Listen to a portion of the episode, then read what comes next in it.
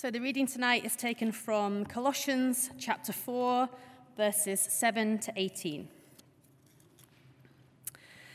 Tychicus will tell you all the news about me. He is a dear brother, a faithful minister, and fellow servant in the Lord. I am sending him to you for the express purpose that you may know about our circumstances and that he may encourage your hearts. He is coming with Onesimus, our faithful and dear brother, who is one of you. They will tell you everything that is happening here. My fellow prisoner Aristarchus sends you his greetings, as does Mark, the cousin of Barnabas. You have received instructions about him. If he comes to you, welcome him. Jesus, who is called Justus, also sends greetings. These are the only Jews among my fellow workers for the kingdom of God, and they have proved a comfort to me. Epaphras, who is one of you and a servant of Christ Jesus, sends greetings. He is always wrestling in prayer for you, that you may stand firm in all the will of God, mature and fully assured. I vouch for him that he is working hard for you and for those at Laodicea and Hierapolis. Our dear friend Luke, the doctor, and Demas send greetings. Give my greetings to the brothers and sisters at Laodicea and to Nympha and the church in her house. After this letter has been read to you, see that it is also read in the church of the Laodiceans, and that you in turn read the letter from Laodicea. Tell Archippus, see to it that you complete the ministry you have received in the Lord. I, Paul, write this greeting in my own hand. Remember my chains. Grace be with you.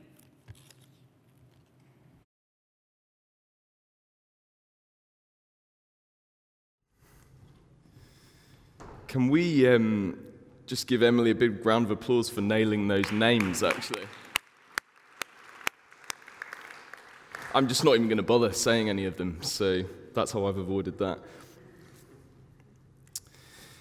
People matter everywhere you go. On the high street, in the high court, and on the highways on the web.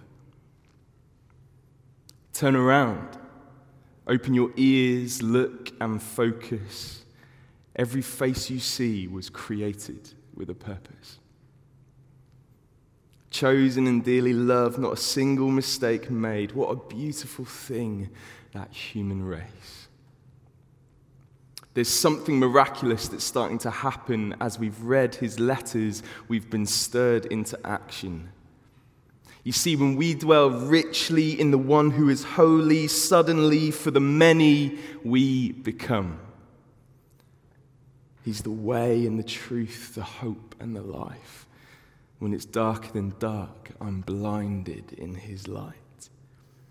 How could I forget that Jesus is my Savior?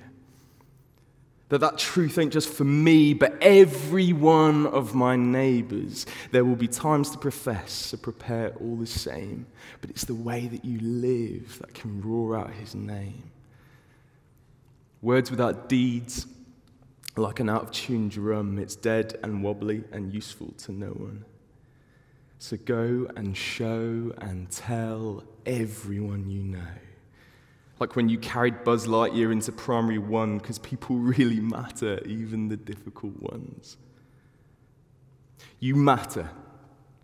Don't batter or awkwardly natter or give me that false humility patter. I'm not even trying to flatter, it's just a fact. So let your head get fatter. You matter. And if I have to admit that, I have to admit this. If you lot get counted, then I can't be missed. I matter too. Even when my head is down, when the tears roll, when the guilt comes, or the anger takes hold. I matter when I have nothing to give, nothing impressive, or come bearing any gifts. I matter because He declared it. Am I going to argue with the King of Kings? People matter everywhere you go. Maybe our life's purpose is to get up and let them know. We've been looking at this letter to the church in Colossae, written by this guy, Paul, who's under house arrest. He's under imprisonment, actually, in Rome uh, for spreading the message of Jesus. And throughout the letter, uh, we've been noting that there's three key themes that's been hitting us as a church, as a community here, that, was, that have really settled in. And actually, they're the same sorts of ethos that we use uh, when um, in our connect groups. Johnny was talking about connect groups earlier. Connect groups have like an ethos, a purpose, and that's up, in, and out. The up that we've learned from Colossians is that Jesus uh, is that Paul speaks about Jesus being supreme over all things. Jesus is supreme. Jesus is bigger than our culture or our vocation, our finance or romance or fear or wrongdoing or success or failure. He's bigger. And because he's bigger, when we look up to Jesus, it starts to impact us on the inside. So Colossians isn't just about the up, it's about the in. The in, meaning that following Jesus, because his ways are higher, that means that our practice of following him has to be higher, has to be higher than the ways in which we live in our world here in the West in 2021, so that we can be formed by Jesus on the inside. So it starts up, then it comes down into us. And then lastly, it doesn't stay there it then goes out. So it starts up, then in, then goes out. These truths that we're learning go out to all the people and have to be shared and have to be spread. This, this stuff about Jesus, it's the life hack. It's the hottest trend. It's the viral blow up, break the internet life, everything truth. We are gift receivers, but then we become gift givers. We have a purpose a ministry. Now, sometimes that word ministry is used to describe a particular vocation or a particular person, a minister. But actually, we all have a ministry. The word ministry or minister means to serve, to be generous, to be gift givers, to give freely what we have freely received. And this ministry that we're called to we're called to make it extraordinary. And to make it extraordinary, it's all about relationships. You see, extraordinary ministry is marked by extraordinary relationships. Uh, the film Dead Poets Society is a great film, Robin Williams, and it, uh, it's got this very famous um, use of the Latin carpe diem. And whether you've seen the film or not, you've probably heard that phrase before carpe diem, seize the day. And uh, Robin Williams, he says to, to his class, he's a teacher, and he says to these young guys, he says, Listen, carpe diem, seize the day, make your lives extraordinary. And sometimes that phrase is used as kind of like a hedonistic cry. You know, just live for the moment, do what you want, do as you feel. But I wonder if making our lives extraordinary, seizing the day, I wonder if that actually looks like living out extraordinary ministry through extraordinary relationships.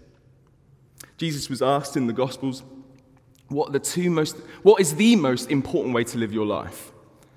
Uh, of all the commandments, of all the stuff that we could be told of how to live, of all the things that we can try, what is the most important way to live? What is the thing that we've got to carry into our everyday? And Jesus gives this answer. He says, The two most important ways of living are this love God love people. Love God with all your heart, all your mind, all your soul, and love your neighbor. Love God with all your heart, all your mind, all your soul. Place Him up there, supreme, over culture, over the world, over relationships, finance, romance, whatever it is. Make Him number one so that that feeds and influences your mind, your body, your soul, your heart. Everything about you flows from the truth that Jesus is higher, greater than all things. The greatest source of peace, love, life, joy, you name it, comes from Him. And then, secondly, love your neighbor. Love your neighbor. And I love that because it's really, it, it, he could have said, like, love your best friends or love your family. Well, obviously, oh, we don't need to be commanded that. We don't need to be told that. But love your neighbor, the people you don't choose, the single mum you bump into on the stairwell, the colleague you share a desk with, the friend that you go to tutorials with at uni, or the classmate. Or sometimes the people that are unlovely, hard to love. Love your neighbor. To love people is to minister to them, to serve them, and to serve them extraordinarily is to be in an extraordinary relationship with them. Tom Wright talks about like a thread. It's like we, we are all one thread, one cord, one strand. And when we gather people around us in our lives, we add strands to that cord. And soon enough, all these cords, they weave together, intertwine together, and they become knots, and they get stronger and tighter, and the bond gets greater. And suddenly, this one cord is something that's really, really strong, really tough, able to withstand hard times and difficult situations, able to celebrate in the good times and to carry in the bad develop extraordinary relationships. Paul exhibits some of the relationships that he is in in our passage. He talks about fellow workers, fellow servants, fellow prisoners, dear friends, dear brothers. Paul's life of following Jesus and sharing about Jesus is marked by relationships. It's shared with other people. Two of the relationships I want to hone in on, also conveniently, are two of the names that were easiest to say. Um, are Justus and Mark. Because extraordinary relationships are marked by proximity and redemption. Extraordinary relationships are marked by proximity and redemption. Firstly, by proximity. So we've got this character, Justus, or Jesus Justus. You know, he's only mentioned once. In any of Paul's letters, he's mentioned once. That's it.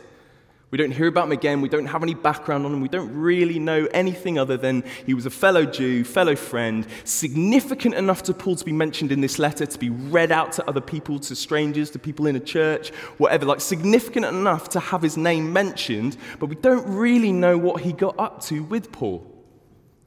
And it's possible that he did something amazing and worked alongside Paul and all that sort of stuff. But I feel like we'd, be, we'd know about that. We'd be told because we're told about everybody else. Why not Justus? Maybe the thing that made Justus significant enough to Paul was the fact simply that he was just there. He was just there. Nothing special, just simple. He was there. Not a big name, big figure, big personality. He was just present.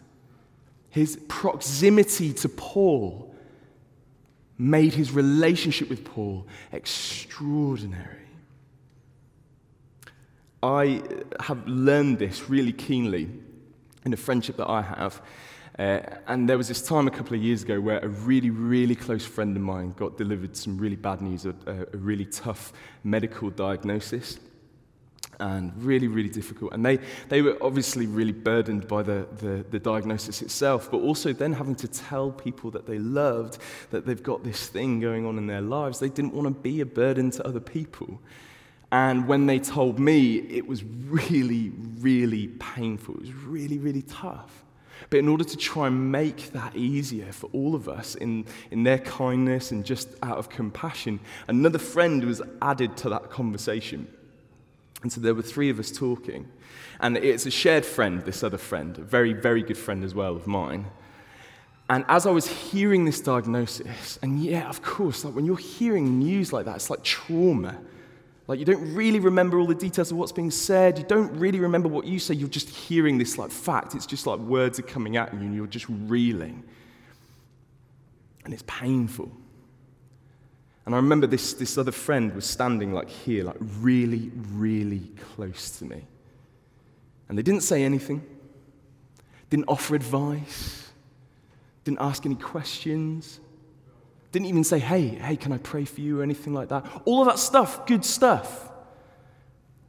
But they just did nothing. In fact, the only thing they did was stand really, really close and put their hand on my shoulder.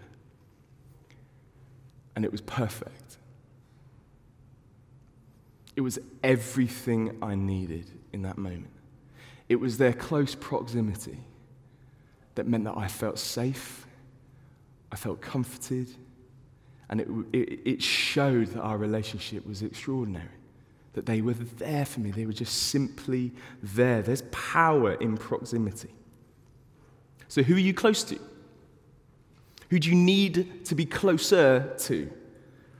Not to fix or talk or solve any problems, just be close to. I can be the worst at that. People, my friends or whoever can bring me a problem and I go straight into solve it mode, okay? I go straight into like, here's three things that we can try or some other techniques or somebody else that we can bring into this. We can solve this problem.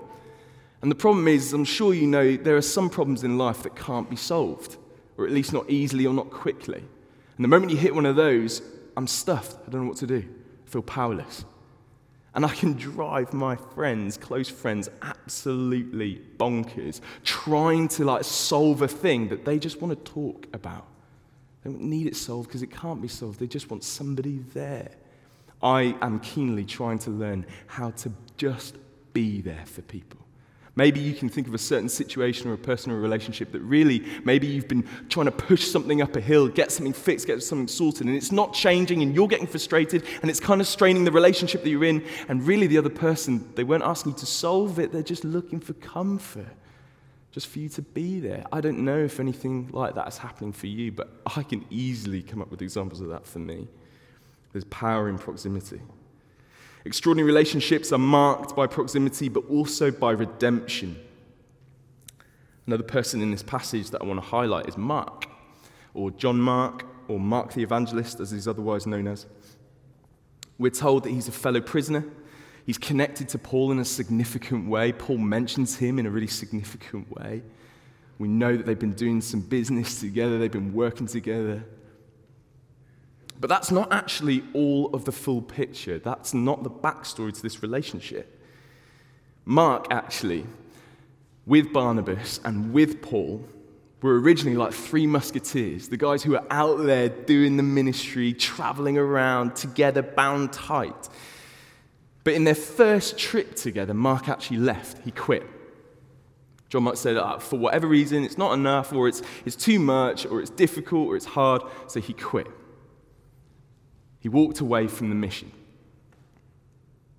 And Paul obviously found this difficult. This was tricky for him because Paul and Barnabas, they were tight and they had to plan a second trip and they, they had a debate, a disagreement. Should we bring Mark? Should we bring this guy because he's just going to quit on us? Can we actually, is, is, it right to take him? I don't think it's right to take him. And Paul and Barnabas have this disagreement about it. So much so that Barnabas and Mark go separate from Paul to to do different journeys, different things. They just have this disagreement that they can't find a way on. Paul said, Nah, this isn't going to work. He's a quitter. I don't need a quitter on my journey. I don't need somebody like that on the mission. He cancelled him. However, though Paul initially rejected Mark, he seems now, from what we're reading, to have redeemed that relationship and reconciled himself to Mark. Because he's mentioning him here in the letter. And in fact, actually, Mark, as we know, is a fellow prisoner. So not only is Mark like back in the fold as pals, Mark's like back on the mission with Paul in the nitty gritty, there imprisoned in Rome together. Clearly, cancelling Mark was something Paul regretted and wanted to change. Cancelling people based on their mistakes or failures does not make for extraordinary relationships, nor does it make for extraordinary ministry. In fact, cancel culture finds no place in the way of Jesus. There is no such thing as cancel culture when you follow Jesus. In fact, it is the opposite of the message of Jesus. Our time, our era now is rife with cancel culture. I'm guilty of it. We're all guilty of it. It's happening constantly all the time. There's somebody else in the news or in our own lives that we're discovering we can't talk to anymore or talk about or appreciate or enjoy or whatever because they are now cancelled. Like, even trying to keep up with it can put your head in a bit of a spin. It's exhausting trying to work out who am I allowed to listen to now, or am I not allowed to listen to them? Who am I allowed to watch on telly? I can't watch them anymore. Uh, who am I allowed to be friends with? I can't be friends with them anymore. Who am I allowed to work with now? I can't work with them. It's exhausting. Cancel culture is everywhere. And what terrifies me is that it could happen to me. What if I get cancelled? I'm glad you find that so funny. Hanging people permanently for their transgressions or for parts of their character that I don't agree with is the opposite to extraordinary. In fact, today, it's really very ordinary. It's, it happens all the time. But we're called to make our lives extraordinary, as Robin Williams said. We're called something higher. You know, Jesus had every right to cancel me and didn't and doesn't and never will, and it's true for you as well. Who do you need to forgive? Who do you need to be reconciled to? Who have you maybe quit on because they quit on you? Who have you cancelled? How could you show another way of living in this time that we're in? How could you be extraordinary with your grace and your mercy and your kindness? Extraordinary ministry is marked by extraordinary relationships. And we're called to make our relationships with one another extraordinary by being close and by redeeming stuff when it goes wrong, forgiving when there's mistakes made, being there maybe when nobody else would be there. Because that's exactly what Jesus did with us. You know, there's this word for God, which is Emmanuel, and it means God with us. There was something wrong about our relationship, so God made two choices. He got close and He redeemed us. He reconciled Himself, reconciled us to Himself. So we're called to live that out too.